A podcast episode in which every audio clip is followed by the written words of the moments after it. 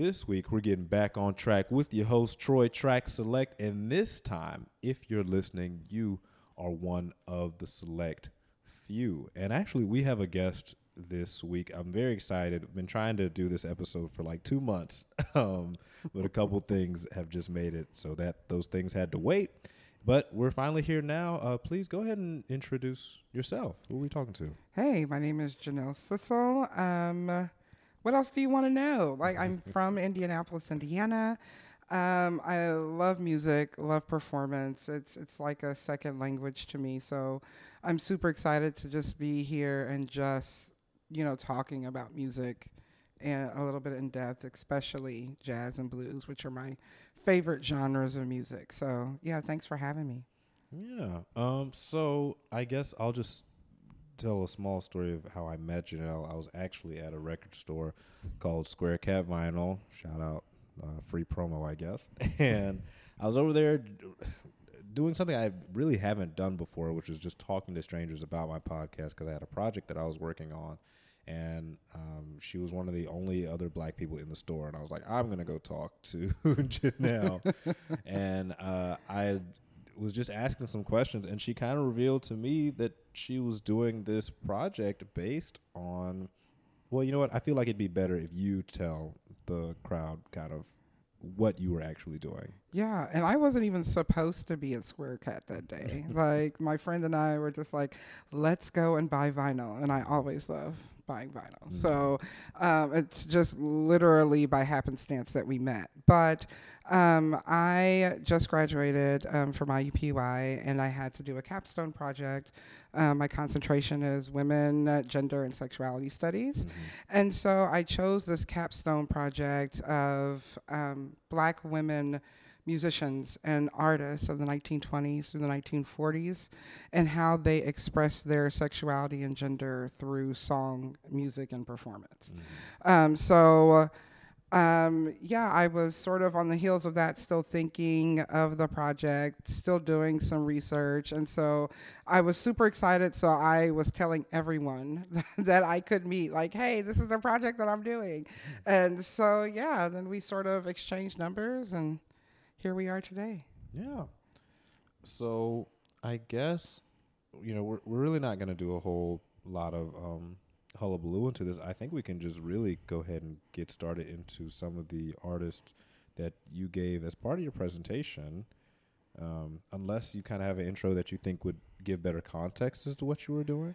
Well, I guess my only intro would be why I picked the project. A, it's you know my my research. Well, I, I wouldn't say I'm an expert by any means, mm. but it's something that I like to research.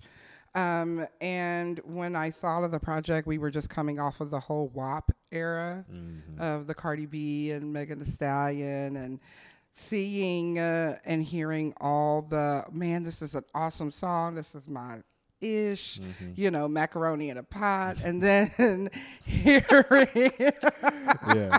and then hearing sort of the backlash of that song, not only um, from people not in hip hop music or not you know, in that genre, listen to that genre. But even people within the community that was like, hold on, they didn't push some buttons. Mm-hmm. Like, this is going a little bit too far, which, you know, um, and hearing a lot of, especially older people, saying, you know, music has gotten a little bit much. Like, it, it's, it's, you know, the lyrics, people expressing themselves, people rolling around on stage and twerking everywhere.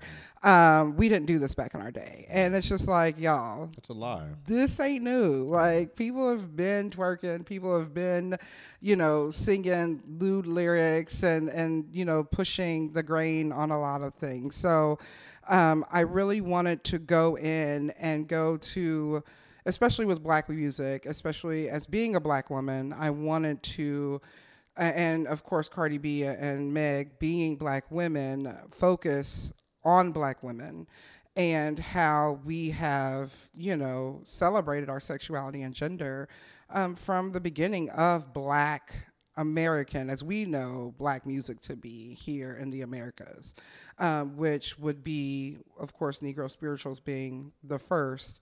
Um, and then blues and jazz being that homegrown American music. So, um, and then of course I said earlier, being a person that is a huge fan of jazz, especially uh, wanting to go back to those earlier times of music and say, hey, we've been talking about macaroni in a pot since macaroni came out. Yeah. So, I think I went to so I used to work for a st- work volunteer for a station. They did not pay me any money, and um, it was at A and T, so WNAA, and I remember at the time, I think I was talking to one of the station's managers, something like that, and I wanted to.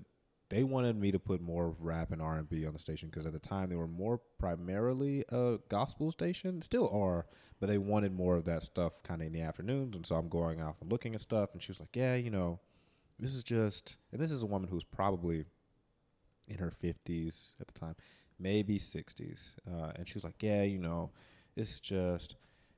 do stuff out today. It's just too much. And I was like, mm, but you guys were saying bitches ain't shit but hoes and tricks. I we didn't do that. I wasn't around when that song first came out, and I was like, there is this false belief that at, at you know earlier points in history, for some reason, like misogyny just came out. Like right, right. you know, talking like that just came out. That stuff has been around forever, and I don't know why people like to pretend um, it wasn't, but it really was. So I think this just will help shed light on some of these topics that have been around for centuries, uh, and just kind of let people know that nothing is new under the sun, and expose them to perspectives they might not have been aware of um, before. Because a lot of times, especially in black queer spaces, there is no representation from older generations Right, there right. because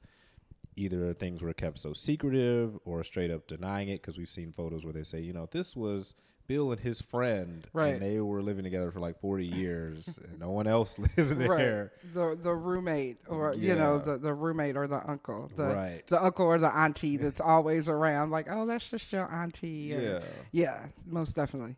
So, uh, and then you know, just to see people openly talk about it, because so many people, I mean, in reality, they passed away, and those stories just aren't here. So there's a lot of times where you don't see, you know, people who are in their 70s and 80s who are part of, you know, the LGBTQIA community. You just don't get to see those stories from people of color a lot of times. So I think this is great to be able to talk about people who were there at the time doing what they do.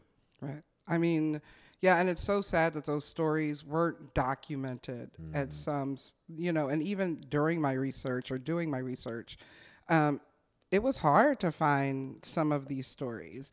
Um, I tried to, of course, to go to the university library, and then, of course, just plain old Google helped me out. Um, but still, it, it it's just sad that we don't have these stories well documented um, especially black stories just in general, um, but especially queer black stories. Um, and there's still people that are in their 70s and 80s that are still hiding, you know, just because that's what they're used to, you know? And so just to be able to share these stories and find more of them, um, I think is awesome, not only to the black community, but the queer community as well. Yeah.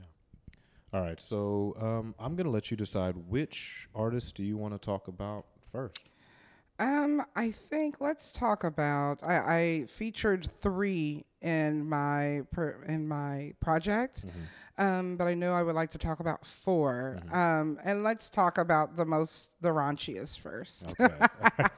First. Um, uh, another reason why I, I think this was my first woman that I found. I was talking to a friend about the project, and uh, they were like, "Have you heard Lucille Bogan's Shave 'Em Dry?" And I'm like, "What?" And they're like, "Dude, just go on YouTube and just listen to it."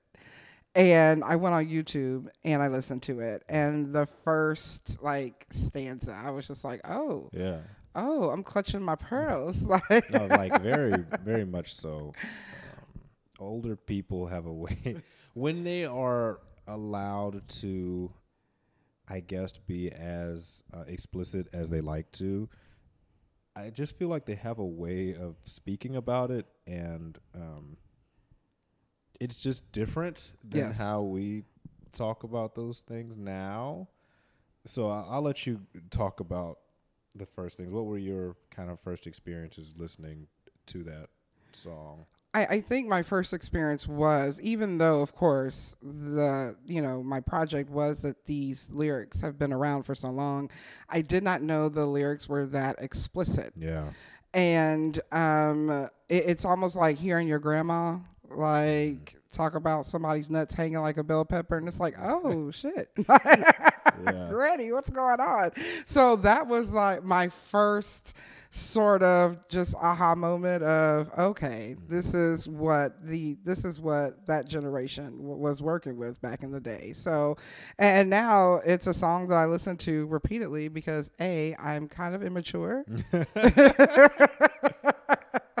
and it's hilarious to me.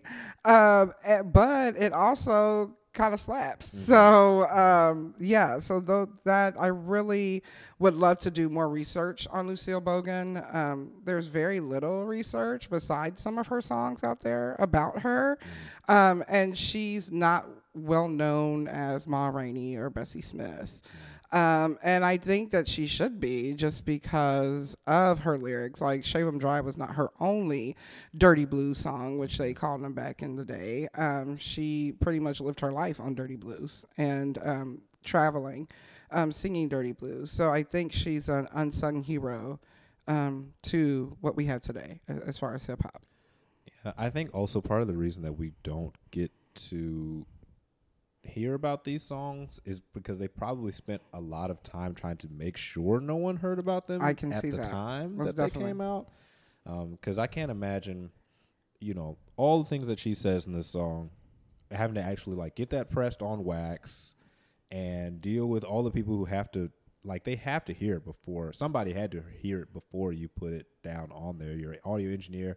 You had to get a lot of I'm sure you dealt with a lot of pushback, uh, and you had to deal with a lot of people who had their hands on it first, and they're like, "Okay, we'll do it."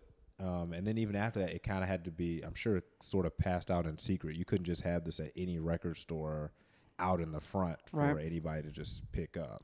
And that was another thing that I had read, especially the difference between blues and jazz.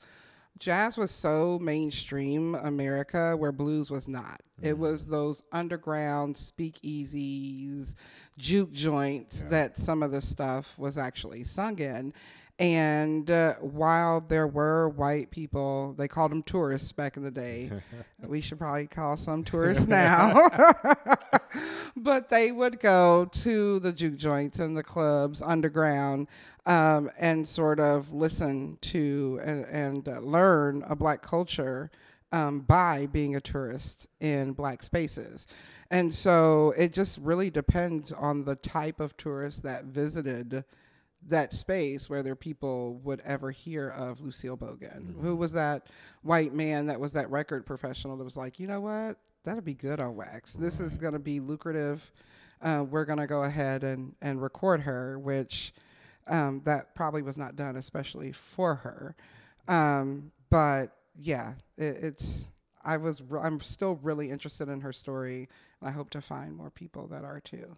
Yeah. Speaking of tourists, just because this this shocked me yesterday, I was coming back home, and I saw, um, I heard Lyfe Jennings, uh, "Must Be Nice" playing, and I was like, "Oh, who's playing that?" Fully expecting Right. somebody black to be playing that because that's not a song that had like this crossover appeal Right. or anything like that. But it was like this white couple on a motorcycle that was playing Lyfe Jennings "Must Be Nice," Oh. and like my friends and I were like shocked because it's not like now where some hip hop is like super big, Right. And it's like you know that's fine. Uh, you'll see white people playing certain stuff um, all the time. You'll you'll see some people playing Lil Baby, whatever. Okay, Right. but Lyfe Jennings, Right. must be nice was not one of those. I know that you actually listened to Lyfe Jennings, and especially in the year 2022. That's not a new song. No, no, not at all, not at all. That's interesting. Yeah, though. that like blew my mind. I was like, wow, they must like they Must be really nice. Yeah, they really listen to stuff. Speaking of tours, that just popped up. Okay, yeah, some of the stuff that she says in here. I mean, again, usually everybody uses like euphemisms Yeah. of of some sort, and some of your artists later are using euphemisms for some things. We'll get into that, but you know, here she's just saying like I've got nipples on my titties big as the end of my thumb, which is like only I've only met people like my grandparents to talk like that. Like they didn't say that at all. Right. My grandparents like they at church right now. Um, but to just to how you explain things, like I could definitely hear someone saying something like, "Oh yeah, big as the end of my thumb," Right. for whatever it was. So that sort of stuff is shocking to hear. And like you said, it's like your grandma was saying it. Some people had grandmas like that. Right. I did not. I did not either. I, I totally did not. So My that's- granny is probably up looking at me like, "Why are you listening to this?" like, I taught you better than this. yeah, this. like you know, it's. I don't know. That's a totally different experience. Those people who had those grandparents like that, shout out to them. But that's not how mine were. right. And like some of the just and some of the stuff is not even euphem euphemism. Ugh, I can't even talk euphemisms. Mm-hmm. Um, like you know, I got some between my legs that'll make a dead man come. Yeah. Like there's no Yeah. type of innuendo in that. Like that's pure. And them using the word come. Mm-hmm. Um, like you wouldn't think that. When did this song come out? And you, what, night? No, no, that's not even. That's just a remake. yeah, like so we're talking about 1920s, you know, and using Mm-hmm. I thought the words like that were illegal. Come, yeah, exactly. like that was totally weird to me. Just I like that word didn't even come up until the 80s. Like to Yeah, me, yeah. like the first time I had even heard the word come was Mm-hmm. probably, you know, in the 80s or 90s or some rap song or whatever. So to have words that we use today um, used back in that era was wild to me. because these are slang terms. It's not like this is just regular English. Like that's not a that's not in the dictionary. Right. You know what I mean? So to have slang that's lasted that long, like you said, since the twenty, it's 2022 right now. Right. So at least hundred years, and I'm sure they didn't just come out with it when Right. she said it. So I don't know. It's amazing to see how long some of this stuff has lasted. And those are the first two lines. That's Yeah. not. There was no lead up to that. Right. Like it was just like bam, there you go. exactly what this is what we're doing. Just so you know. right. Like there there is no hiding it. There is no like maybe I'll just slide into something kind of Yeah. dirty. It's like bam, nipples, titties come. Yeah. There you go. First two lines. Yep. Not even through with the first little verse or anything like that. And we don't have to go through line by line. but I'm just, I don't know. It, again, it shocks me. It shocked everyone. And to even be still shocking now, Yes. after a hundred years, uh, I feel like that's iconic and a and a achievement in itself Yes. to even to be just that. Uh, I don't know. I need a better word than shocking, but to still be. Mm, I don't know. It's trailblazing. That's all I can Yeah. say to still shock us today after all the things we've heard. I know someone, and I told you this uh, yesterday. Someone on YouTube said Lucille Bogan walked so that the City Girls could run. Yeah. and the thing is, the City Girls are descendants of Trina, you know. Right. So it's like somebody did something. But this is the this is the one though. Lucille was the first one that we know of. Yeah. Because again, like we said, a lot of stories didn't get told. So I'm sure she got it from somebody. Yeah. And one of the other people that I talk about, Gladys Bogan, Mm-hmm. or Gladys Bentley, I'm sorry, I, I mixed the two together. Um, I know that she did a lot of Dirty Blues, but it wasn't recorded because she did a lot of ad libs as she was performing. So, like to see something like this or hear something like this that was actually recorded um, back in those days, yeah, it's still mind boggling, but I'm here for it. You know what? Listening to this makes me realize now when they talk about like grandparents or parents in the 20s, like, y'all better not be going out to them blues shows and stuff. Like, now I get it way, way more Yes. than just thinking about like, oh, they was just mad because they weren't playing gospel down there and they were drinking. You know, that was Yeah. a big deal at the time. But no, if, if this is what they were saying, then I way more understand why those parents like, you better not be going down to the show tonight. Um, and in my in my research, I found the Talented Ten, which was, of course, a group um, of upper class, uh, middle to upper class um, black people. Um, W E D E B Du Bois. Um, I hope I said that right because people are like, no, that's It's not how you say it. Du Bois, Du Bois, whatever. Du you know who we yeah. talking about.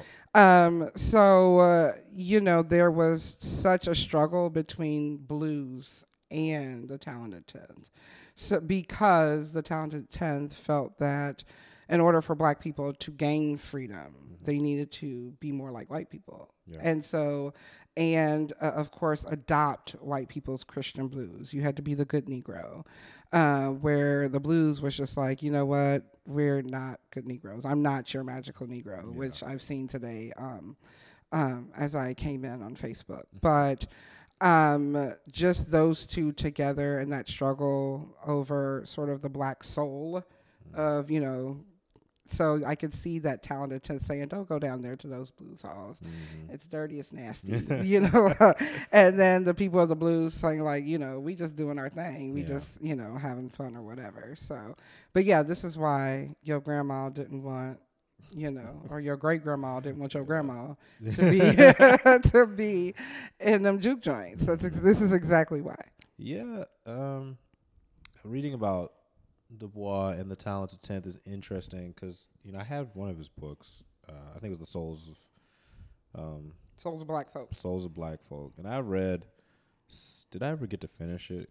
I don't think I ever got to finish that one because my teacher borrowed it for a time. Then I took it back, uh, and whatever doesn't matter. But I remember learning about him in cl- in school. They talked about him, but you didn't really understand the whole thing of like we want to be like white people and we want to be seen in this way, and that's still something that black people struggle with today. Is like why are we trying to impress white people or be like them when we're just inherently not like them and Right. that's okay we can just be ourselves and be able to do whatever we want without worrying about those things um, but the talented 10th is also still another mindset was like this is what we've got to do so it's still something that lingers Yes. all these years later Most definitely. Um, because literally, that's pretty much how I grew up. You know, mm-hmm. I, you have to be not only better, you hear that, you know, you need to be 10 times better. Um, but you also, you know, tone it down a little bit, be quieter. Um, don't talk about that. This is how you act. You want to act just like them, so that way you can be accepted in those circles. And so that mindset of the talented tenth has never gone away, and it probably will never go away, um, unfortunately. Um, but you still have those communities like these blues singers and hip hop at this point, uh, which mm, I don't know about hip hop today. I, I think some of it's being controlled Mm. by the morality police to sort of give a difference between them and us. Um, yeah, I think a lot of hip hop today is being controlled, but uh, that is a whole nother conversation. i've heard a little bit about that but again another time we're talking about blues too I know. but yeah, most definitely you see that the the the the struggle between that, you know, upper class society, bourgeoisie of black folk and the people that the blues really that working class um black people that the blues actually was the the main audience for blues at that point. Yeah. And like you said earlier, which is something I don't think about all the time, but blues, even back then, was a very underground thing. And even now, is still like not a mainstream thing to get into. Right. So uh, let's see. Let's talk about one of your other artists and their blues songs, and then I'll, I'll talk about one of mine after. Right. Um, the one Gertrude Ma Rainey Okay. was that's in my actual um report in my actual video. Mm-hmm. Um, I did um, and talked about her a little bit because she was pretty much the mother of the blues, or what people consider, or who people consider um, the mother of the blues.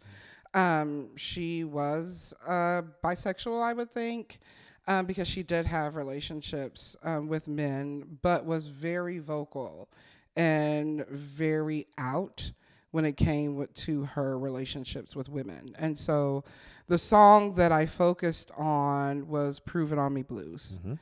Um, uh, the song totally is like, I am a lesbian. Um, my woman is mad at me. Yes, I know this is illegal, and yes, I know y'all don't like this, but y'all gonna have to prove it on me. Like, That's something also interesting. I think we forget because other countries definitely will do it. Like, will literally arrest you if they find out you're gay now. But the U.S. used to do that at a time.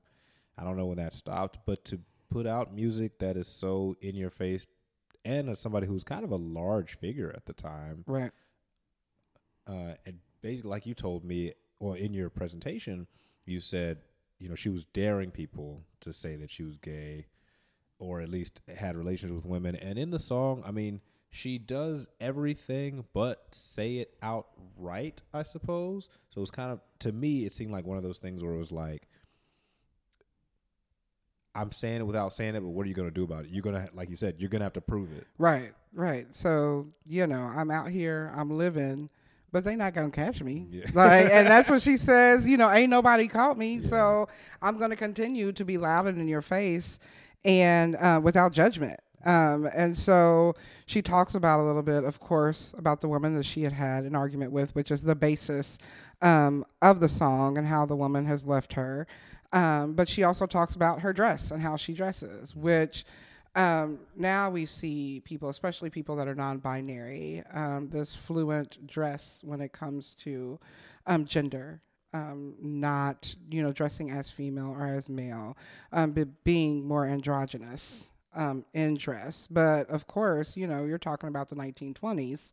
You know, y'all not even showing ankles. You know, so the fact that I don't know if that's true. Like, I'm sure they were showing ankles No, because that's no, probably around the Charleston period they and all were that stuff. still But floor length.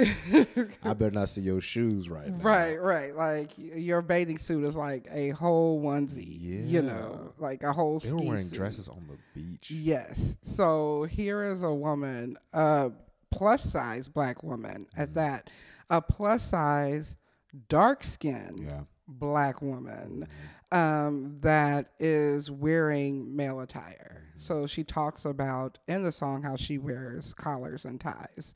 Um, and how she is outright, you know, there, not only in dress, not only in her relationship, not only in the songs that she sings, but she's still daring folk um, to prove it. And, you know, costing not only possibly her career, but her freedom.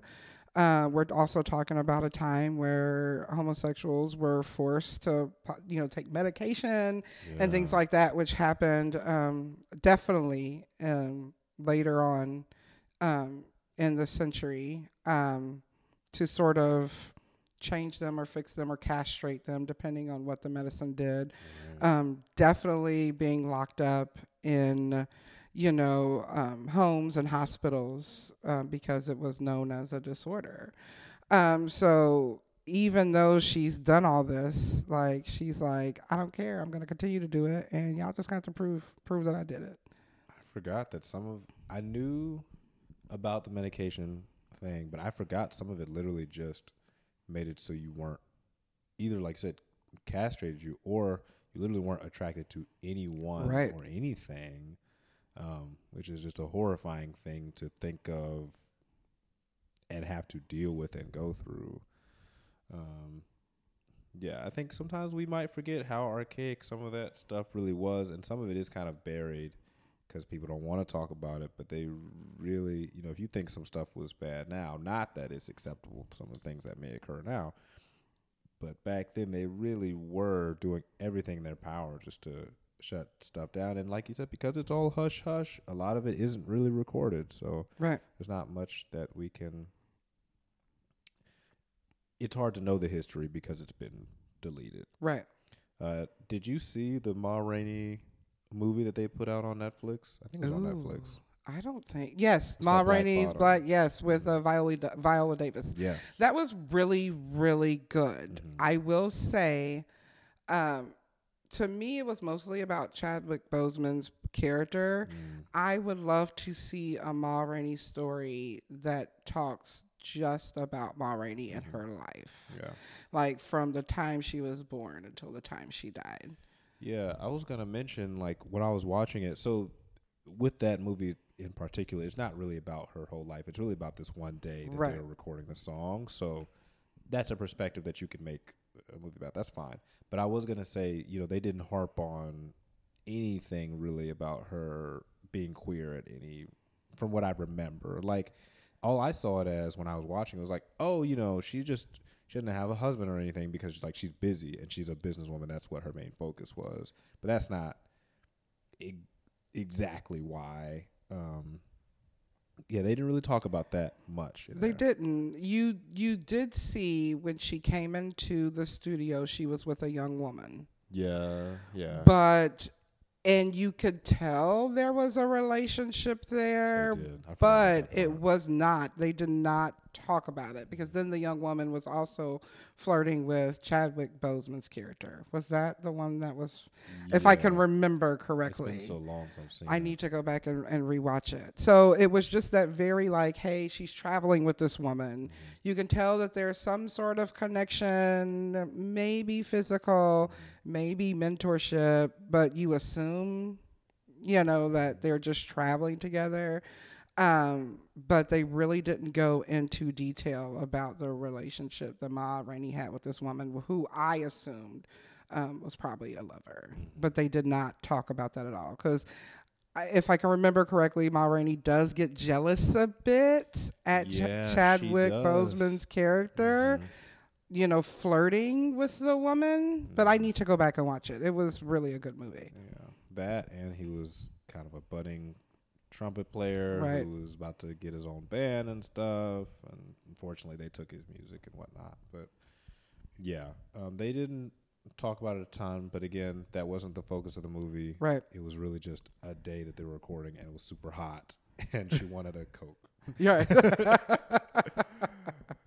they got in a car accident too, I think, before, like at the beginning of the movie. Didn't she get in a car accident or something? Yeah, Or feel like somebody hit her car. It was something small, like kind of just a ding sort of thing. Like not like anything was destroyed. but Right. It was a big deal because Ma Rainey was like, "I want my stuff exactly how I want my stuff, Right. and I want it now." Right. Like, fix it. Yeah. Like, this is my car. Yes, it's the nicest car on the street right now. Yeah, So I want it fixed right now. yeah. She was also very outspoken, very confident, and very demanding because of probably knowing she should have more than she did, even though she, you know, was doing well, but. Um, probably knowing she should have more than what she did, and knowing that these people, if you're not like that, they'll treat you any kind of way. Right. Right. So And, you know, in that time, being a black woman, especially, you know, in that situation, you had to, you know, have a powerful voice and a powerful presence. Um, and I think Bessie Smith is the other person that we'll talk about soon. Mm-hmm. But I think, if I can remember correctly, in Bessie, the movie with Queen Latifah, they show a little bit of Ma Rainey because Ma Rainey was Bessie's mentor and I think lover. Not I think, like they were lovers Yeah. at some point. Well, wasn't that played by Mo'Nique? It's been so. I remember when that came out, but I never saw it. I just oh, saw trailers you of it. should see it. It was really good. I feel like, if I can remember correctly, no one hold me to it. Um, but I feel like Mo'Nique played that character, the Okay. character of Ma Rainey. Okay. Yeah, I'll have to dig into that. There are a few movies that get put out like that that just kind of float under the radar Yes. for whatever reason. Um, but I remember when they were kind of showing the trailers for it, they seemed like they were, you know, very cinematic. Very, they seemed like they were going to be a really good movie, and then maybe they didn't go out to theaters or something, and they were just like on TV. Yeah, I think. Bessie was just on HBO.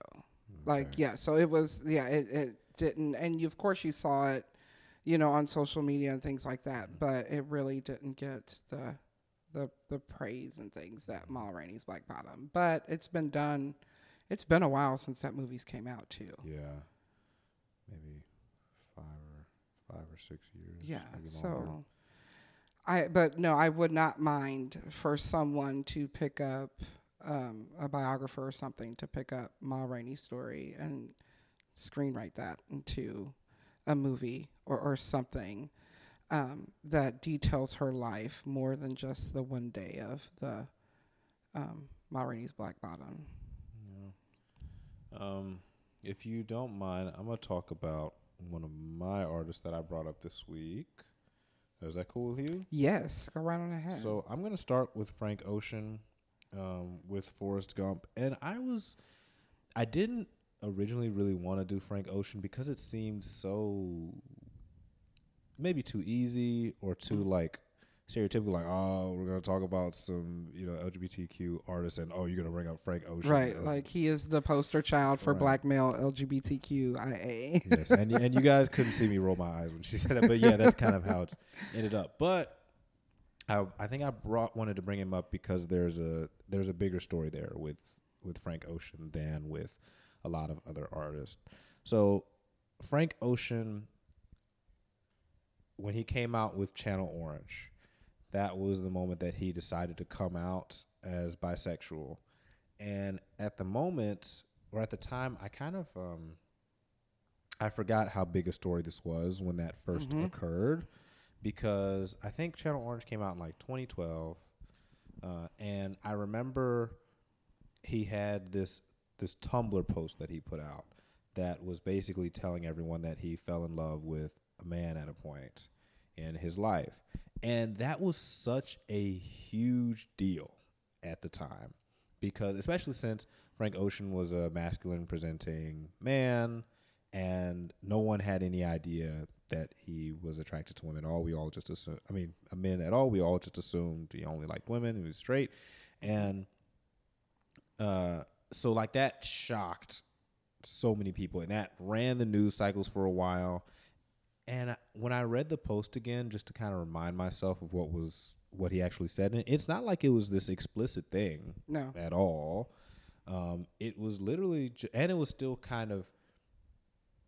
I don't want to use the word cryptic. It was just it didn't go into detail, Right. Like deep detail of you know all the things that he did with this person. He really, literally just said, "I was hanging out with someone for a summer," and eventually says, "and he did this or whatever."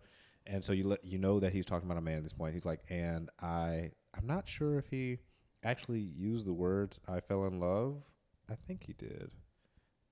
But I do know at some point basically you know, you know that he fell in love with this person and he said that he um, told him his feelings and kind of crying while he was doing it and knew that well the, those same feelings weren't reciprocated to him at the moment because turns out the guy had a girlfriend um, which is also a very common story right, right. but the guy had a girlfriend at the time, and he didn't kind of tell Frank about his feelings for Frank th- until three years later, which is you know forever Right. in in that sort of space, especially when at that point I'm not going to say Frank was completely over it because he said that you know he still has feelings for him to this day, but obviously just with the way things went, that you know that couldn't happen.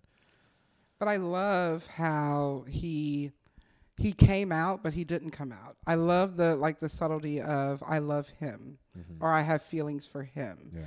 and not saying, "Hey, y'all, I'm bisexual or I'm gay." Like I'm coming out. I'm just just that sort of normality Mhm. of yes, I fell in love with this person. I love him, and using that that pronoun and not really just making a, a, a big deal of it. I, I can't wait till we can get to that point Yeah. where someone can just say, "Hey, I love this person. I love them, or I love him, or I love she," um, and just not being able to be like, "Oh my God, he's gay," or Yeah. "Oh my God, they're this or that," and just it being normalized. Like, "Hey, I'm just pro- proclaiming my love for this person." Um, so I love how he did it. It was very subtle, um, but very sort of tender and very vulnerable, which. The song that you send me, um, Forrest Gump, very vulnerable song. Yeah. Um, and I love that vulnerability of him just being able to express how he felt about that person. And what's crazy about Frank Ocean doing it was even though it was a big deal in terms of like, oh my God, we all just found out this new thing about Frank Ocean, had no idea, whatever. It seemed, and I'm sure there was some negative backlash somewhere. And this is the Oh, thing yeah. about memory is you just I don't remember exactly how we were all how everyone felt about it at the time, and people like cracked their little jokes or whatever.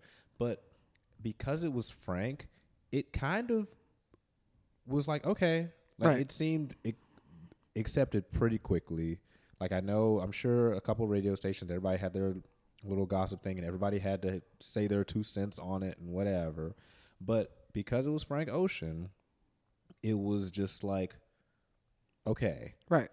and that was kind of the last that we really went into detail about his sexuality at all. Like I know he talks about in songs on Blonde a lot more, and even then, it's still kind of he, keeps things um, really to himself. He lets us know things, but they're still a little.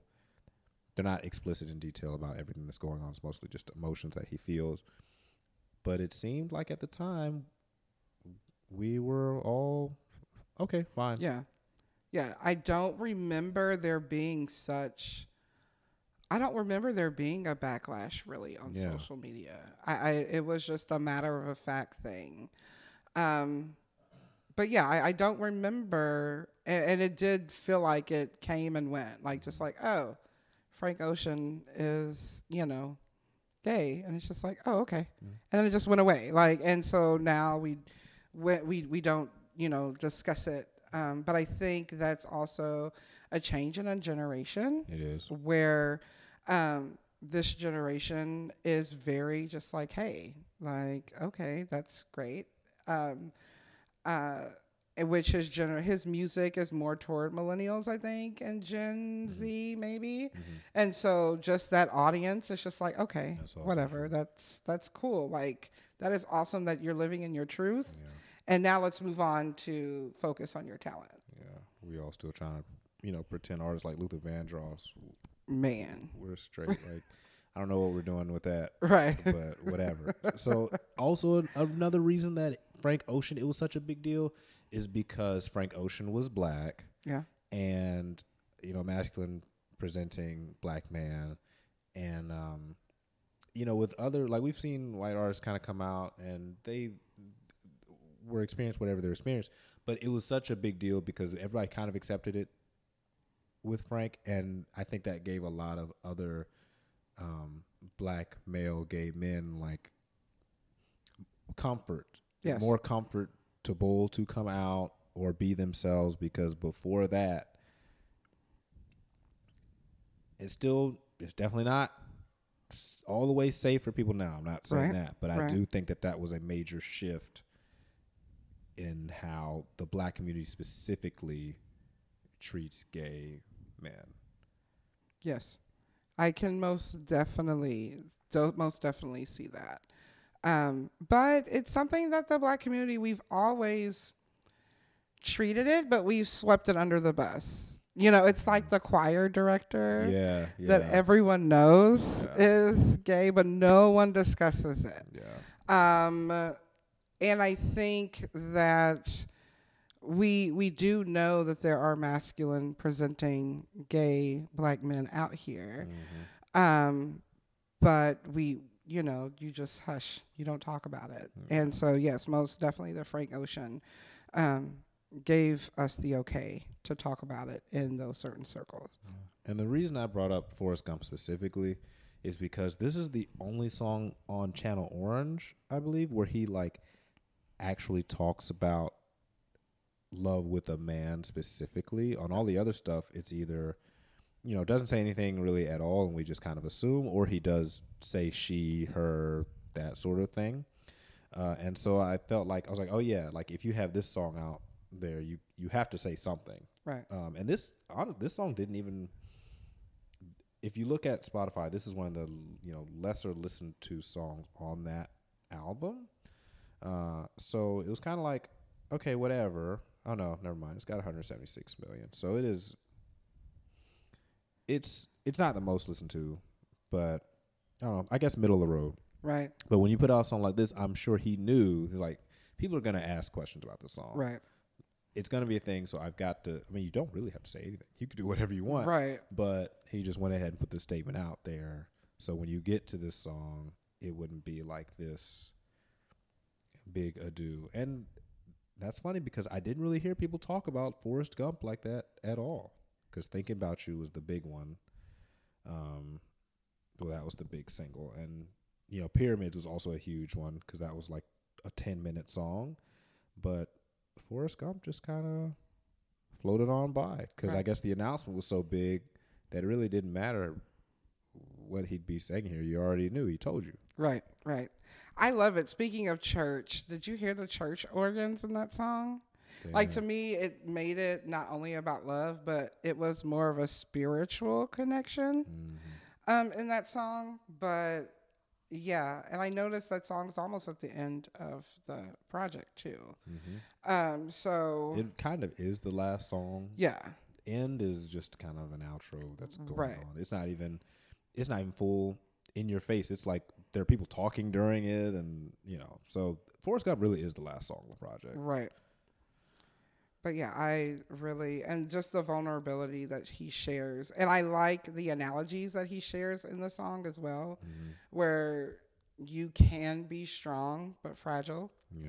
which a few of the verses or a few of the lines do talk about, you know, him being swole, him being this masculine or falling in love with this masculine figure uh, of this guy. But the, this, the guy can also be soft um, and express his, his feminine energy in being fragile and caring. Um, it's really a, a beautiful song, but there's a lot of analogies, like the football analogy, of course, and then the running analogy. Um, but yeah, most definitely. Yeah, I saw your game, Forrest. I was screaming, "Run, 44!" But you kept running past the end zone. Oh, where'd you go, Forrest? Which is, if you read the Tumblr post, it really gives a lot more context to that line, which I didn't get until I did. Um, but he was saying that the guy kind of just ran away and they didn't talk too much after that until he kind of came back later and they um, reconnected a little bit.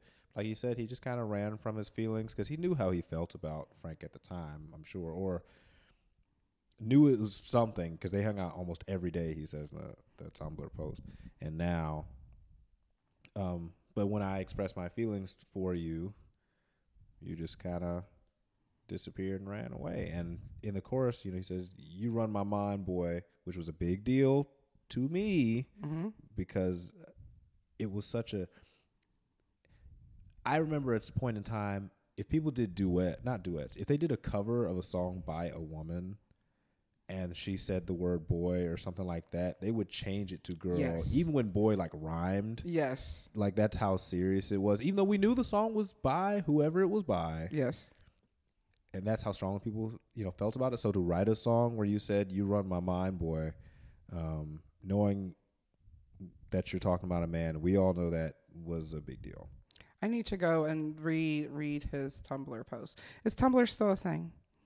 No, it is not. They uh, ruined their whole thing a few years ago when they decided not to let uh, porn be on Tumblr, and so once they did that, that killed their whole thing. Oh, poor Tumblr. Poor Tumblr. Rest in peace. R.I.P. Didn't have to go like that, Right.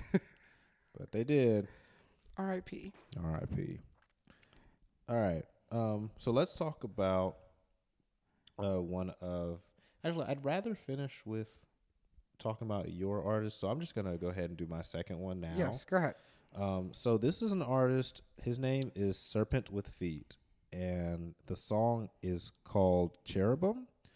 Um, good luck trying to spell that. I still can't get it right for real.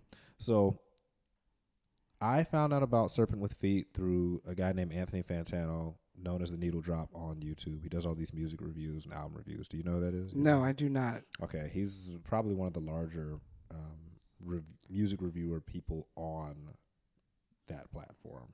Ooh, I need to look him up. Yeah. So anyway, Serpent with Feet. I found this mm, quite some time ago, and it's always stuck with me. The song, uh, well, the whole project is very good, but Cherubim always stuck with me because I don't. When I talk about the song, maybe maybe you guys will understand, but he's also he is gay. That's he's uh, very open about that. That's not a secret. He was always out as far as I know when he was started being an artist. And this was my first experience with him, so I've always known him to be gay. And basically he the song talks about him being in love with this man to the point where it is like an act of servitude for him. Uh, I didn't really know. I don't know why I thought cherubim was like a flower or something. Isn't it like the it's the baby, like a cherub, like almost like the love. It, what's not Cupid? Isn't Cupid considered a cherub?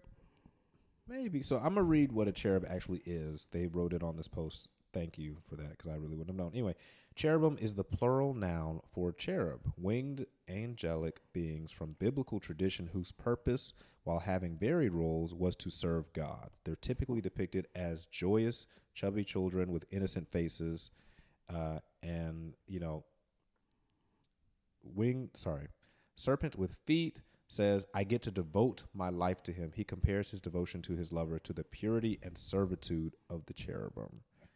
And yeah, it, when I was listening to the song, even when I didn't really realize what a cherubim was, I was like, this is what he says. Boy, every time I worship you, my mouth is filled with honey. And he says, uh, as I build your throne, I feel myself growing. And the song, I mean, the song to me is it's scary at points because it seems compulsive and obsessive. Mm, I can see that. Yeah, and there's you know in the background you kind of hear these like grunts a little bit as he's as he's just singing, and the instrumental is not this kind of happy sounding thing. It sounds like work, but to uh, Serpent with feet, it's like he's devoting his life to this person. And it doesn't sound like the healthiest thing, but when I heard it the first time, I was like, "Have I ever loved someone if I wasn't doing all this and feeling all of this?" Um, yeah, it's Yeah. I think like he he takes it almost as an honor, like a Yes. badge of honor Yes. that he gets to serve this man, um, this man that he loves. I didn't get it on the sort of toxic sort of side of it, Mm-hmm. but I guess if you lose yourself in that sort of love, then yes, most definitely it could be toxic. Yeah. Um, one of the things that really stands out to me because the the lyrics, you guys should know, I always look at them and they always, you know, they're important. Yes. And he says, "Sowing love into you is my job. Making love to you is my job. Anything else is a weak curse. Weak curse. Weak curse. Weak curse." And when I hear it like that, it really seems like he's saying, you know, this is what I meant to do, and anything that takes me away from that even a little bit is a curse, and it's weak because it's not going to work anyway. Um, I'm going to continue to do this, and I don't know lines like saying small things like saying I get to devote my life to him, exactly. not I not I have to, or just I do devote my life to them. Is I, get, get to to. do it, which, like you said, is an honor Yes. to him to be able to do these things. Like I look forward to doing these things, and I don't know. Um, it's just a perspective that I hadn't seen before and done in a way that I hadn't seen before, and that's why I feel like having these messages come from queer artists is important. Just because I value storytelling. And you know we've seen so many things. We see so many things like repeatedly all the time, and so to see it in a new, fresh perspective and something that's usually shielded from us. I think that's why this struck me so much and why it's always um, stuck with me. And I feel like, you know, even though I don't come back to this album all the time, I, th- I feel like I've shared this song with so many people at some point just because I'm like, this really struck a chord with me when it first, well, when I first heard it, I will say. Yeah, I have never heard of Serpent with Feet. So thank you for sharing this with me because this week is going to be a Serpent with with Feet week um, that I'll be listening to. But I, I I took it from a separate way because you notice that when, Well, you don't notice, but it seems like women are the nurturers in the relationship. Um, we are also the not the builders, but we are supportive. Um, and so I love this because he is intertwining his masculine and femi- feminine energies, that he is actually building this person up. Yeah. um, he is supporting this person. Um, so I liked that he was able to intertwine both of those energies to devote to this to his his love. Um, but I also wonder because you, you hear it from his point of view, you don't hear the guy response Yeah. in the song. And I guess I didn't realize it until you just said that. So I wonder the guy's, the other person's response in the song. Um, I have. So have you? uh, Have you listened to the album? I have not listened to the whole album. That's why I said this week is going to be all Serpent with Feet week. Yeah. When I've listened to this and the album, something in me feels like it's not reciprocated in the same way. I can't remember because it's been a while since I've listened to it, but it, it really seems like he has attached himself to this person very strongly, and they are just being attached to. Um, I don't think they show him the same amount Hmm. of care and and love and obsession, honestly, with this that he does to them. But you let me know about that later. Yes, we'll have to it. talk about that because oh, that makes me sad. Yeah. Because this, yeah, he totally is devoting his whole life to this yeah. person. Giving this and he says it, you know, like, and he's wearing this with this honorable badge. And yeah, to not have that type of love reciprocated, that's that's very sad to me. Yeah. Um, I'm trying to think. I don't want to make sure I leave anything out, but I really think that's all I have to say about Serpent with Feet. I'm surprised it's. I feel like I probably mentioned him on the podcast before, but honestly, it might just be because I talked to so many people in real life about it that I think I've recorded it down Right. here. Uh, but I'm glad I was able to finally do it now, and now I have to listen to that album again because it's been too long. Wow. Um, there are some moments in there where he talks about like just being attracted to his uh, lover's like natural scent and musk, and like because of stuff like that, I was like, have I like really, really attached myself to someone like that? But again, there are things about this that don't seem the healthiest to me. Right. So, like, maybe I shouldn't. um, but let's talk about one of your one of your artists. Who else do you want to talk about? Um, the next song that I featured in my research uh, was Bessie Smith. Okay. um, pour a little sugar in my bowl, which um, uh, I guess it's a good segue to come off of that sort of attaching yourself to someone um, because she is detaching herself from someone.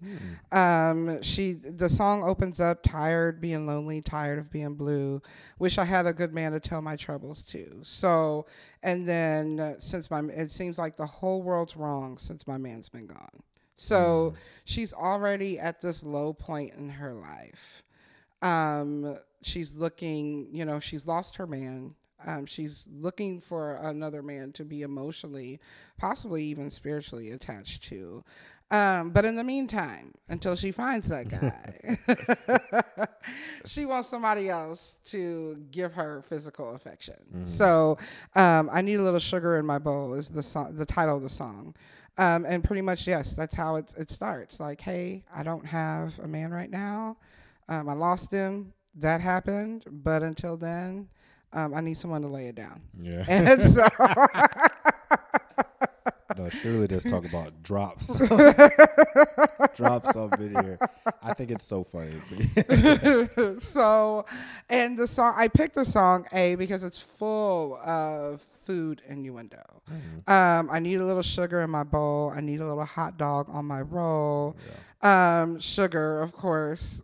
To me, I said it was ejaculation It made my sense to me after you said that. yeah in my uh, research, and then a little hot dog on my roll. Yeah, um, that is penis with a vagina. Like I need this. Um, so um, she fills the song full of innuendo. Um, she also not only she talks about oral sex a little bit too, which is something that you don't hear maybe in songs back then, or at least I had not heard of it. And they weren't Um, even doing that back then. They was like, I ain't trying to get sick. Can't do that. that is not what your mouth is for.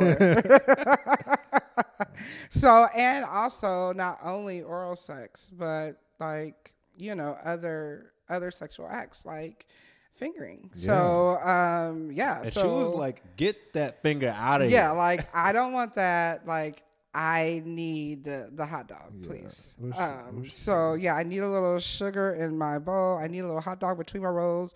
You're getting different. I've been told move your finger and drop something in my I bowl. that was so fun. It's the drop something. That's really what it was. But yeah, the move your finger, I was like, oh, wow. All right. but drop something in my bowl Yes. just made me laugh because I think about dropping dick off. And that's, like, I don't hear that. I don't hear that term too often even now.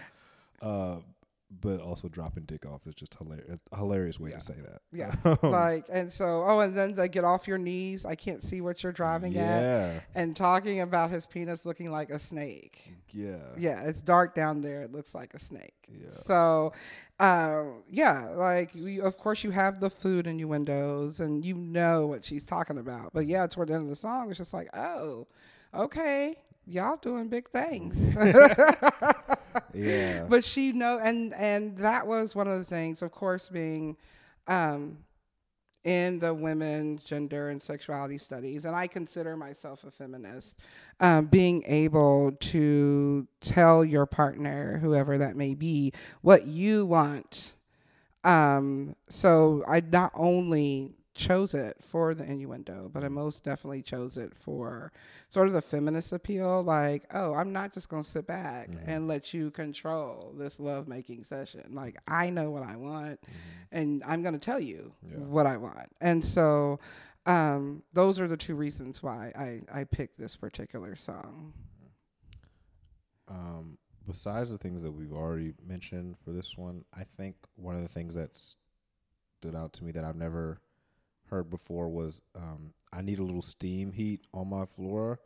And I also like the way that she said she's like, I need a little steam heat, steam heat on my flow. Uh, I I think that's I don't know. I just liked how she said it. Right. I like that innuendo. I think it's really cool. I might start using that from now on. Oh, really? I need a Okay. little steam. Steve. and you can only say it like that. yeah. Yeah, yeah, you can't say it any other way. And I want to to see that your your partner's face when they be like, "What in the world?" Whoever you're going out with, or whoever you're Oh. saying that to at that moment, them being like, "Okay, dude, like, Yeah. uh, thanks." So- and that's the thing is you'd only hear someone who because when is this still twenties time or forties? Yeah, um, that came out, and I wish I had everything like done, like all of my stuff. Yeah, just lined up. It's really not that big a deal, but even still, I feel like that's only something that that's not something you're gonna hear anybody say. Nah, I need some No. steam heat on my floor. They'd be like, "Oh, you should probably like get a, a doctor carpet or something, or something like that." Like, I don't. But yeah, Like Um, what? Uh, steam heat. And we don't even use steam heat anymore. no, Like we all central air and uh, gas. So the fact that yeah, she even uses steam heat, that's that's hilarious to me. Um, but yeah, and and we know a little bit about Bessie Smith. Like we talked about, um, there's that movie out there with Queen Latifah um, being Bessie Smith. Um, I think her husband is played by. Mm, ooh. Oh, he just passed. Chestnut. No, he always plays the the toxic man and everything. Well, no, he doesn't. Who's another toxic man? Brent Underwood's very toxic. But um no, what Yeah, is his name? dude He just there. died. Um He's an actor, obviously. yes, he he's an one. actor. Hmm. Oh my gosh. Now I have to look it up. Um All right, well, you take your time with that, we'll we'll figure that out. But yeah, Bessie Smith is definitely a um, a character for sure, and I think it's Michael Kenneth Williams. Michael Kenneth. Oh, Yes, he plays her husband. Huh. in the movie, and you see their dynamic um, because she's openly um, seeing and people. having relationships with women, not only some of her dancers, Mm-hmm. but you know, just women being out and on tour, and you see the jealousy part that her husband also is like, well, you know, um, I'm your man, I'm your husband. Yeah. And she's like, okay, whatever that means. But, you know, they, they still, um, very toxic love story to me, Yeah. which you see a lot of toxic love stories in some of these women um, in, in their life, especially with men. Yeah. Um, and some of that is probably due to their sexuality. But uh, yeah, it's a good movie. But go ahead, what you were saying. Yeah, I think we need more movies like this that that like come out in theaters and are big. Yes. because they just dropped the Elvis movie that came out not too long ago. I saw the like I remember when I saw the trailer for it, and I was like, "Who's gonna go see that?" Only because the main generation, like I know this is, I'm probably about to, you know, be hypocritical here, and I don't care. But the main people who would have gone to see that movie, they have passed away. Yeah. And they're not and even if they are still around, they're not going out to see that one. Yeah. And then like Elvis isn't I've known of Elvis my whole life. I've never really spent any real time with him and I've spent a lot of time with artists from that era, but just Elvis was never the person that I did. And uh there's no large demand for people who are in their 20s or 30s or 40s to really or 50s right. who want to see something about Elvis. I don't know any, and maybe it was the people that I was hanging around with, but I don't know any super Elvis fans. Yeah, I, I think they're they are going away from us. I don't want to say dying out because that's bad, but I think that they are transitioning. Um, but and how many Elvis movies do we need though? Have there been other ones? I, I yeah, like I'm sure. Like I know there's at least been one or two. I I know not that I've watched them, Mm-hmm. but I. I don't. I mean, how many times are we going to see the same story? And I, the Elvis movie that I would want to see is how black people influence, if not him and his producers, Well, they co-opted the music. Is they mention it? I believe the they mention it. Like in the trailers, they talk about they show him with some black artists, and they kind of talk about this isn't just about uh me. It's about all of us because it was it was kind of like I don't know. Some black performers were probably performing somewhere, and they you know how those movies always go. They try to kick him out or Right. whatever. So it gets touched on, I believe, because I didn't see the movie, and I kind of wanted to, only because there was nothing else out, and I wanted to just eat some popcorn in the movie theater. So I don't know. Maybe I'll just like, mm. if it's even showing somewhere. If it was on like regular TV Yeah. and I had nothing to do yeah. and I didn't want to watch The Office on reruns like I do, then I would watch the new Elvis movie. yeah. I. Yeah, if it was on Netflix or something, because we're talking about it right now, right. I know what would happen because I've done this with several movies. I'll put it in my list, Yeah. and then I'll still probably never It will live there until like they're taking it off of Yeah. Netflix, and then I'm like, "Ooh, that's on my list. I need to watch that." it. And then sometimes I still And I never still watch it. Won't do it. Yeah, So I don't. I wonder who they talked to to convince them that like this would be. We should put out an Elvis movie right now in the year 2022. right. I, I'm I'm curious what that did at the box office. Now I just need to see. Yeah, I, I, I, yeah, and it had to go to the box office. I think that would have been. They should have put Ma Rainey's Black Bottom in the theater and should have put the Elvis movie on Netflix. That should just be. And it was Mo'Nique that It was. Okay. um played Ma Rainey in that Bessie movie. Mm, okay. So yeah, so I and I need to go back and watch this movie. I've watched it a couple times, but it's been a while. It came out in 2015. Oh my gosh, that's so long ago. Um, So it made a little bit of money. It uh it had a budget of 85 million, and it just passed 250 million in the global box office. 85 million That was the it took to make that movie. Okay. That's what this says. Wow. So, you know, I mean, really, I think we're always looking at the, and that's something I don't think about because I'm I'm so focused on American stuff. But they were probably like, you know what? Once we go to the global box office, Mm-hmm. there because people overseas might be really into Yeah. Elvis. Yeah. because that tends to happen. Like they love American stuff because it's not so in their face like that. Yes, Um, so I can totally see that. that's probably more for who it, you know, more for who it was for, rather than trying to capture an American audience like that.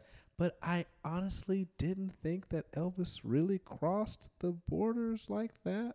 But maybe he did. I think he did though. Okay. I feel like when, especially in his prime, especially, I, I really think he did. Like he had that whole factor. Like he was the original Beatle, I guess. He was probably the original like superstar.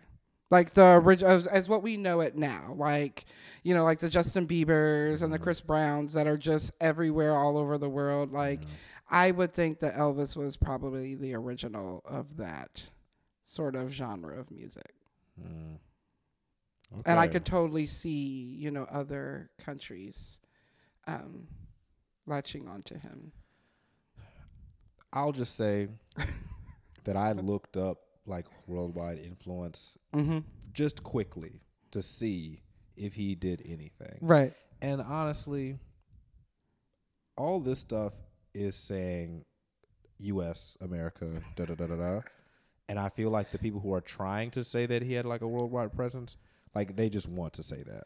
Really? I because I don't think that stuff would have crossed over to other countries that well for Elvis. I mean, maybe. Yeah, I uh, I'm thinking of maybe the people like in small towns of, you know, and they don't get, t- you know, like. I don't know. I still think I would. I would be surprised. I'd be surprised if he didn't, just because it's Elvis. But I think we, if we're gonna do another Elvis story, I really want to do. I, I know they probably touched on it in the movie, but I would love to do one that focuses and maybe on a lot of white artists I'll tell you what. Do that the real, co-opt black music. Do the real Elvis story and talk about how he doggone dating his stepdaughter or something crazy like that. Tell tell the whole piece. yes. I mean, they do show him like when he gets older and stuff in there. So I don't think it's a straight up. And I, you almost can't even do movies like this anymore. But I don't think it's a straight up like Elvis was the greatest person ever. I don't think it was like that necessarily. But I think you you probably take a darker look at it, show the real rise and the real fall of him. right. Um, and they might have done that in this movie. But guess what? I may never find I out. I did not see it, and I probably never will. That's a shame. maybe, like I said, one day, maybe one day, and then we can come back and, and talk about it later. But and we're not even serious about it. no, we're even not. Like, we have put no effort into that. But I would love, I, I would love a movie that talks about how white musicians and producers um, and artists co-opt on black sound, especially in the 50s and 60s, um, and how black artists came out with these songs and made like pennies yeah. and then it was somehow they didn't own their masters i'm sure and then it was taken and blown up into like this big huge song for white That's a artists documentary though. That's Yes. Too, I would love to watch it. condensed. i would love to watch something of that nature because you would see the elvises and the beatles and some of these other groups that have made huge living huge well. money off of black voices and black stories in the Mhm. music field All right, let's talk about. Okay, let's go back um, to. We were talking about Bessie for a little bit. We were, but let's talk about your uh, Gladys. right? Gladys, um, Gladys Bentley, I love her, and the song that I picked really was just a regular like "He Do Me Dirty." Mhm. Why men be doing us dirty Yeah. song. So it wasn't like a big song. Um, or a song that had any innuendo or, or any sexual or gender or anything like that. But I picked her was because her performance. Um, Gladys Bentley dressed in men's clothes. She considered herself, she wanted to dress like a dandy man. A dandy man. A dandy man. Um, so uh, she would dress in top hat and tails Mm-hmm. and tuxedos. And even, you know, when she wasn't performing, she would wear men's clothes. Um, I did a little more research on her. Um, for whatever reason, I really, really just connected with her and her story. Um, when she was younger, she dressed in, in boys' clothes, even as a young girl. Like she just said that she felt comfortable um, in boys' clothes. And so that would, of course, get her in trouble at school. That would get her in trouble at home.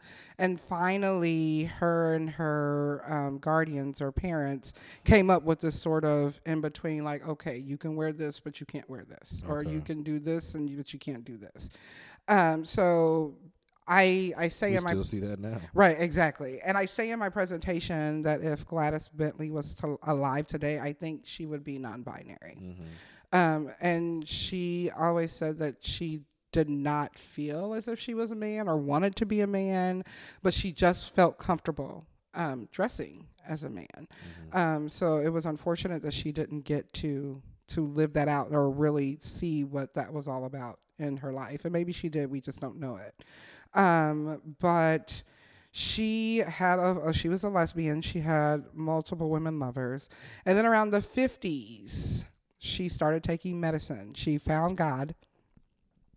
Started taking medicine, which I'm assuming, um, you know, sort of changed her hormonal balance or whatever those medicines do. Yeah. and she started she was she actually did an article in ebony in 1952 talking about how she was a woman again and she wasn't dating women and she was domesticated. Look i'm taking this medicine and now i'm a woman. Look i can bake a cake now. You know like those sort of gender roles that that she was sort of going into and and doing now that she was on this medication and cured from her homosexuality. So um, I just felt really bad for her that she could not be herself um, in that. And so that's why I picked her was not so much of the music, even though I couldn't find anything, uh, uh, any of her dirty blues songs online. Um, but they,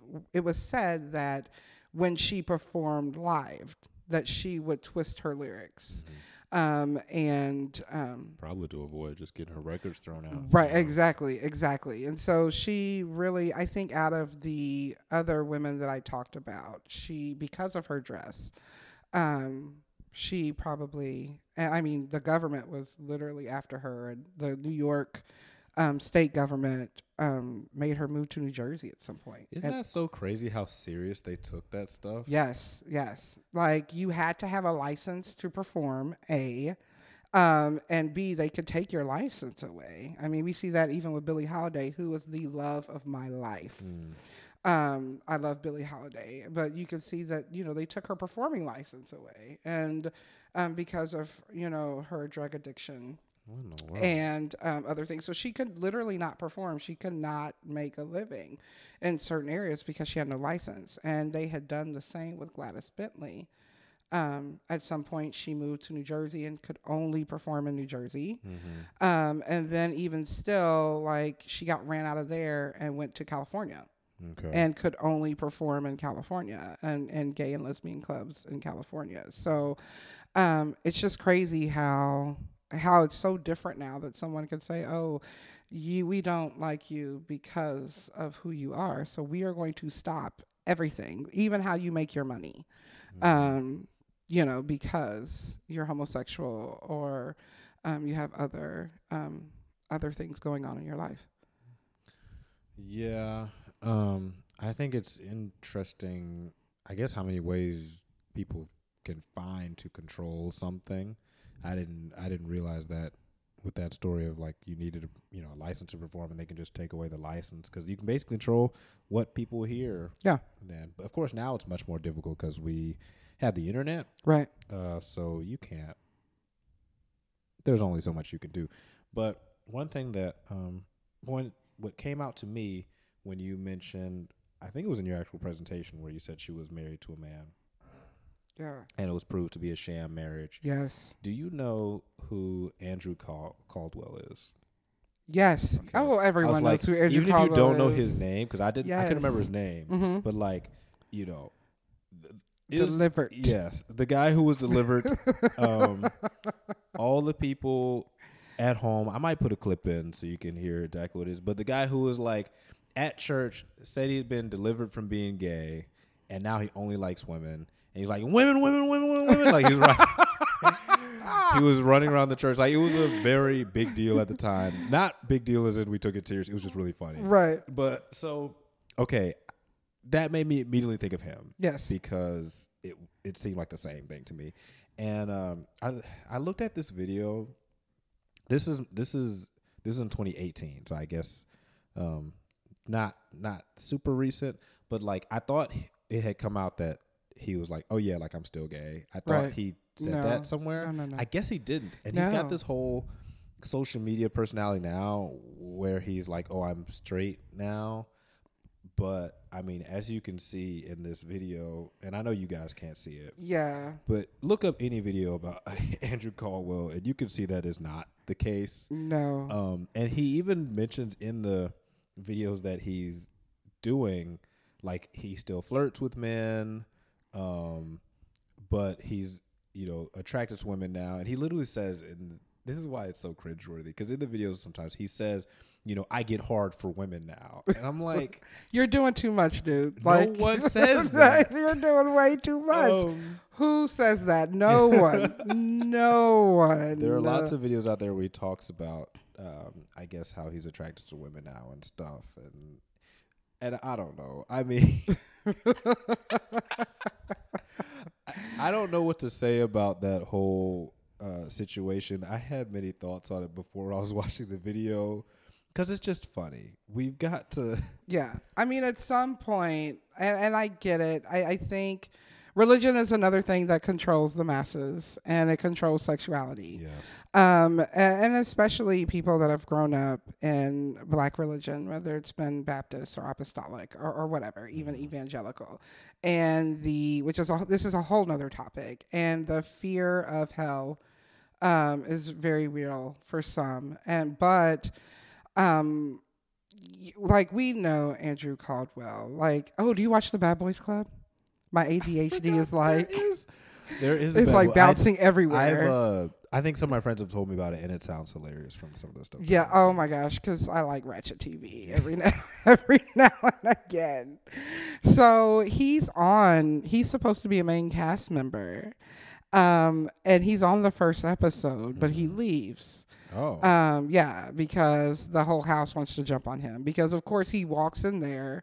Uh, most of the cast is gay. 'Cause, like, um, aren't some people in the show straight, and then some people are gay? There's two, maybe possibly three people that are straight, and the rest are all gay men. Uh-huh. Yeah. And so Andrew Caldwell supposedly has slid in some of the DMs of these gay men, and I so see. they're calling him out on the first show. Oh man! And of course, he's like, "I'm better than y'all. I'm Andrew Caldwell. Okay. Y'all ain't nothing." And no, I love women's. You know, like And all the here's the things thing: that he he- does. not just I love women, I love women's women's, and it's- women's. You have to say it with the E and S.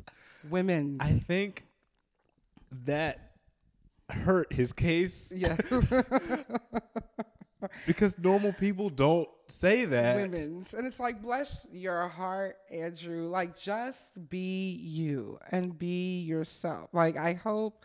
I, as we laugh, like I hope that one day he's able to give up that facade and be able to live as himself in his own sexuality and his own truth. Because Because it's funny, but it's not funny. right, exactly. but it's funny. But it's funny.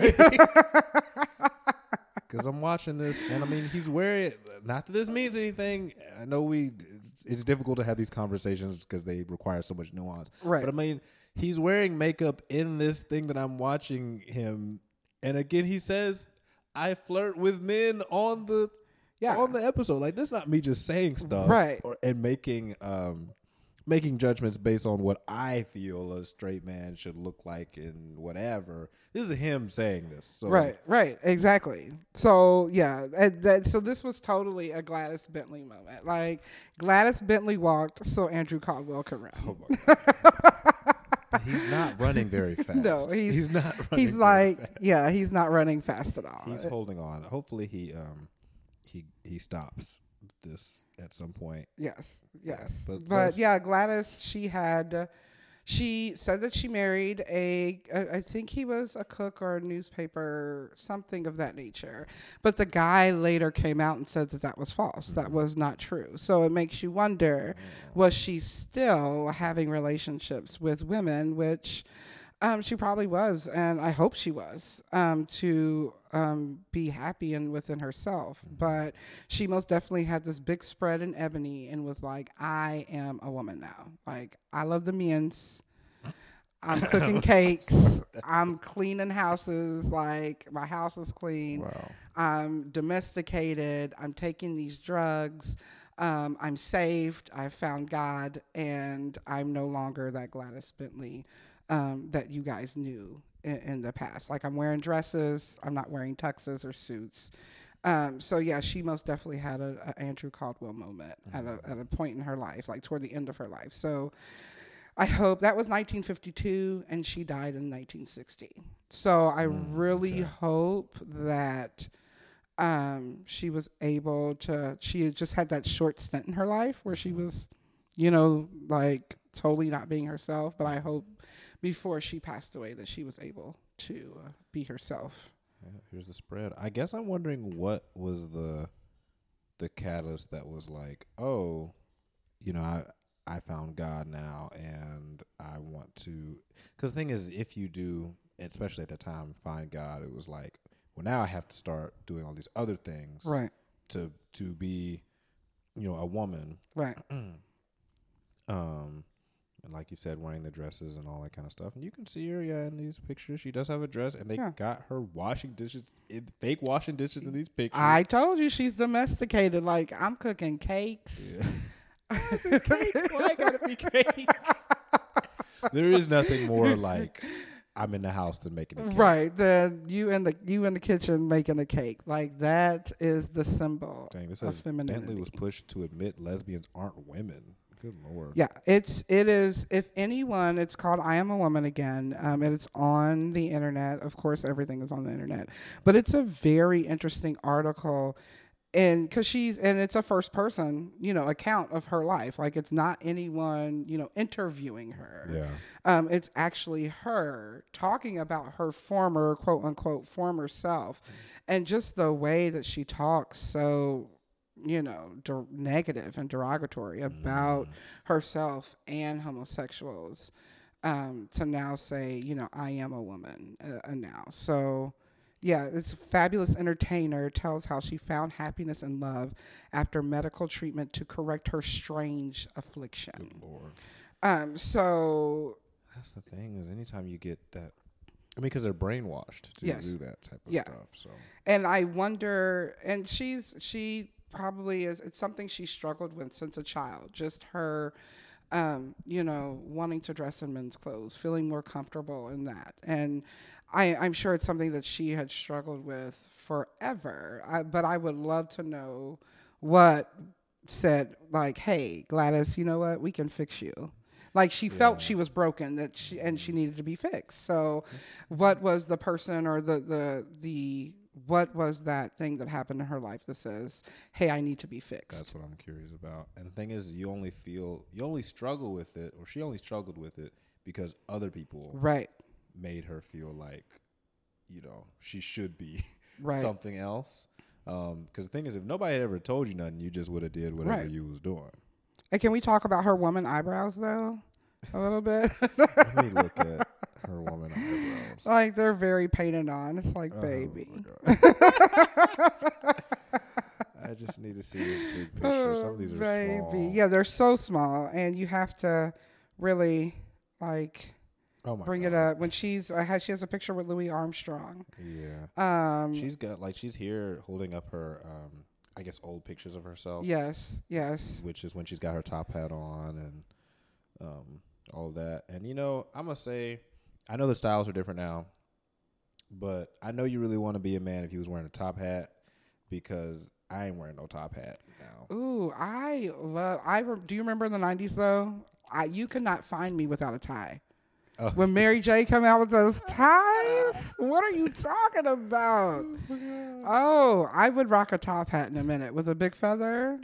And I'm not binary. I am a cisgendered woman, and I will rock a top hat and a tux in a second. Let me have. Let I me find. I think it's one. just funny, yeah, because you know what? If you're running in the right circles, you'll definitely see people wearing uh, top hats with feathers and whatnot. But, hey, man, Mm-mm. Yes, yes. You couldn't tell me anything in the 90s. In fact, my senior picture, I think I had on like a Road Runner Bugs Bunny tie with a big like chain. living your truth. You live My your truth. life, You- my whole life, my whole life. You could not tell me anything. I yes, I know how to tie a tie. Hmm. Like I've dated people that are like, we don't. I don't know how to tie a tie. I'm like, baby, Let me show you how to tie show you how it's That's done. crazy. Yeah. I'm looking at these pictures. You're right. I mean, she's with Louis Armstrong and stuff, and I mean, she's out here in a dress, Mm-hmm. hair done, flowers in her hair, or like a. I can't tell exactly what that. I don't want to say flower for real. It's like a little. It looks like a headband yeah, of some that's sort headband. Yes. with some flowers and things. So again, over the top, expressing on. her femininity, like just over the top, you Mm-hmm. know. Um, but yeah, I hope that she was able. But it's an interesting article. I think everyone should read it, especially if this um, appeals to you. But just to see um, what she dealt with and how she felt about herself and just the changes that she made within that. So that was the, the third person that I um, focused on in my research. And then, of course, I tell people there's a few other um, women that I would love to research. Adelaide Hall, which um, I don't know much about her. I'm going to be researching her soon. Eth- Ethel Waters. Everyone, a lot of people know about Ethel Waters. Did you know that she is related to Crystal Waters? so I'm thinking because I'm trying to make sure. I was like, I'm not sure if I know who either of those pe- per- people are. Yes, look them up. Um, of course, Moms Mabley, Jackie Moms Bailey, uh, Mabley. Um, well, I would love to talk more about burlesque and things in the future. So, um, Josephine Baker, um, Alberta Hunter, um, Betty Thornton, which is another person. She has a whole album that's called Songs, Naughty Songs for Good People. Yeah, I was trying to find that record because I thought it sounded so cool. Yes, but it's a hard record to I find. Yeah, I couldn't find any songs. I, maybe I was just on Spotify or something. But yeah, I was trying to. I was like, that sounds like a cool record. Yeah, like I need to have that in my. Um, I've been looking for that record actually, so I need to have that in my stash, my vinyl stash. So those are just a few names that I would love to do more research on, and I'm sure there's so many others um, that we could that can be discussed. Uh, but Betty Thornton has a song that's called "If I Can't Sell It, I'll Keep Sitting on It." Huh. Yes. That sounds cool. Um, which yeah, we all know what she's talking Yeah. about. that is, I you know, I just, I have to say, I've talked about this recently on another episode, but um, older people tend to use idioms when they speak, and they like using turns of phrase, and I think it's, I don't know, there's a skill in it. yes, And I think it's really cool, especially since we don't necessarily talk like that anymore. yes, Um, and every time I'm given a new one, I'm just like, wow, that's cool. yeah. It's um, that's that one. Clara Smith is another one. Um, ain't got nobody to grind my coffee. Um, and one thing that I did talk about um, was the black community and their um, how they accepted homosexuality at that point of time, um, especially in blues and jazz jazz circles. It was really accepted. Um, now, what was not accepted was being transgender. Okay. And even though it wasn't accepted, it was still tolerated. Um, but a lot of the songs that are have transgendered themes um, are very um, negative. So there's two songs, one by Lucille Bogan, my girl, um, the other one by Ma Rainey. Ma Rainey has one that's called Sissy Blues Okay. in which her husband, I think it's her husband, um, has now left her for another man. Okay. And then Lucille Bogan has Bull Dagger Woman's Blues because they use the term sissy and bull dagger hmm very much so when talking about the transgender community. I see. Okay. So yes, and Lucille Bogan has her her BD Women Blues song.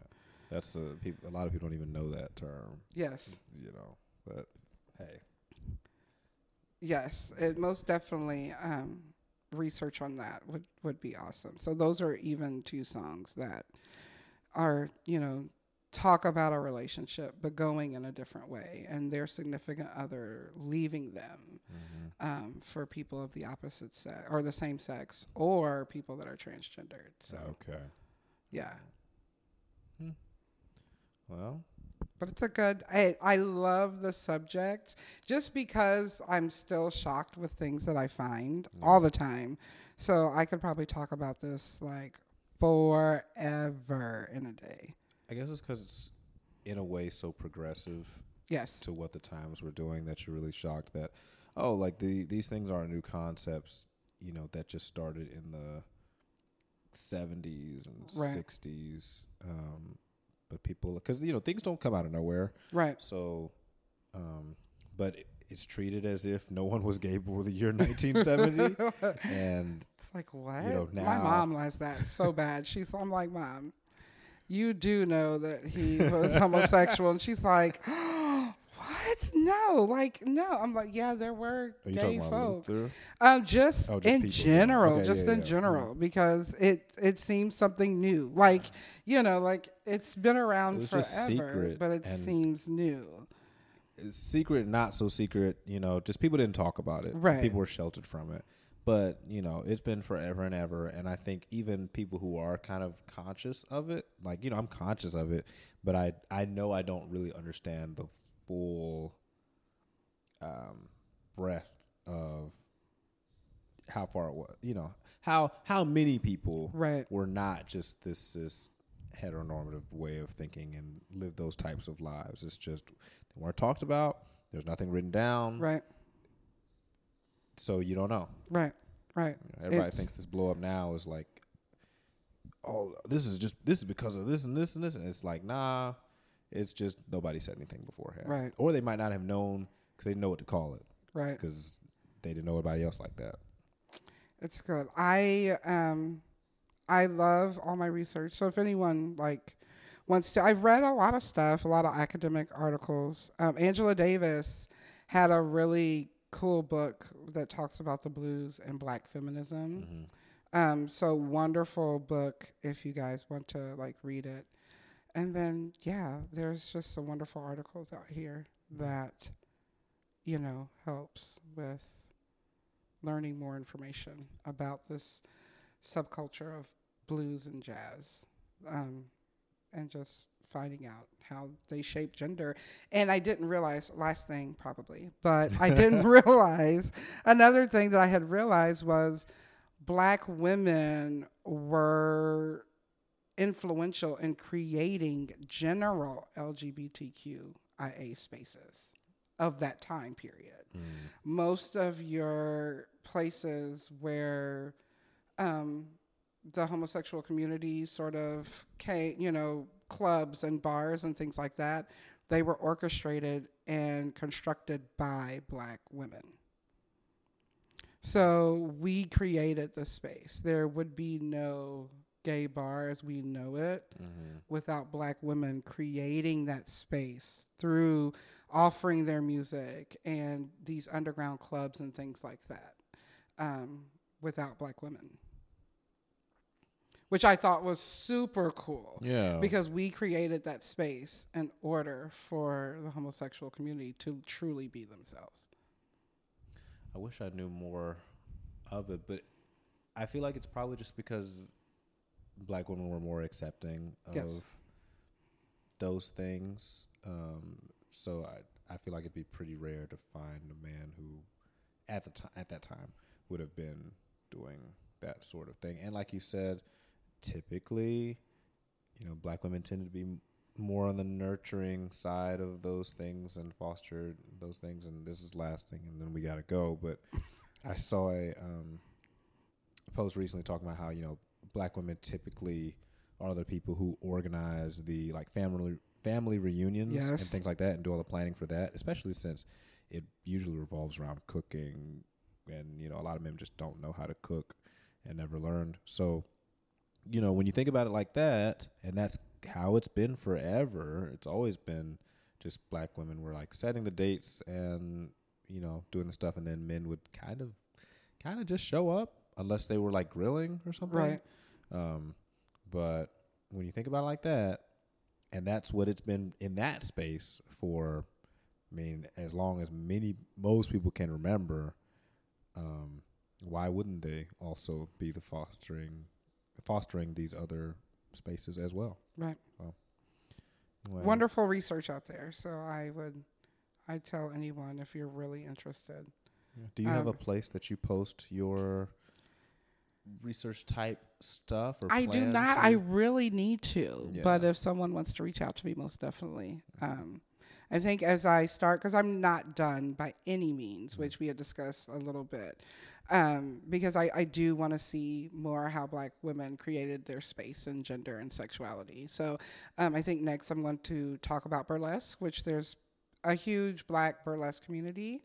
Um, and we see it here in Indianapolis a little bit when Jeezy comes to town. But um, I I want to sort of piggyback off of that research. So, but yeah, if you just reach out to me, I can I'll share anything that you may want to talk about.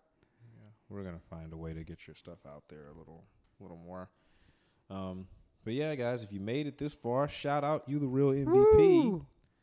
and uh, thank you, Janelle, for coming down to the show again. Well, for the first time. Thanks for having me. This was fun. yeah, I really do love it.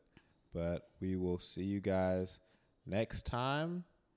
Thanks for listening. Thanks.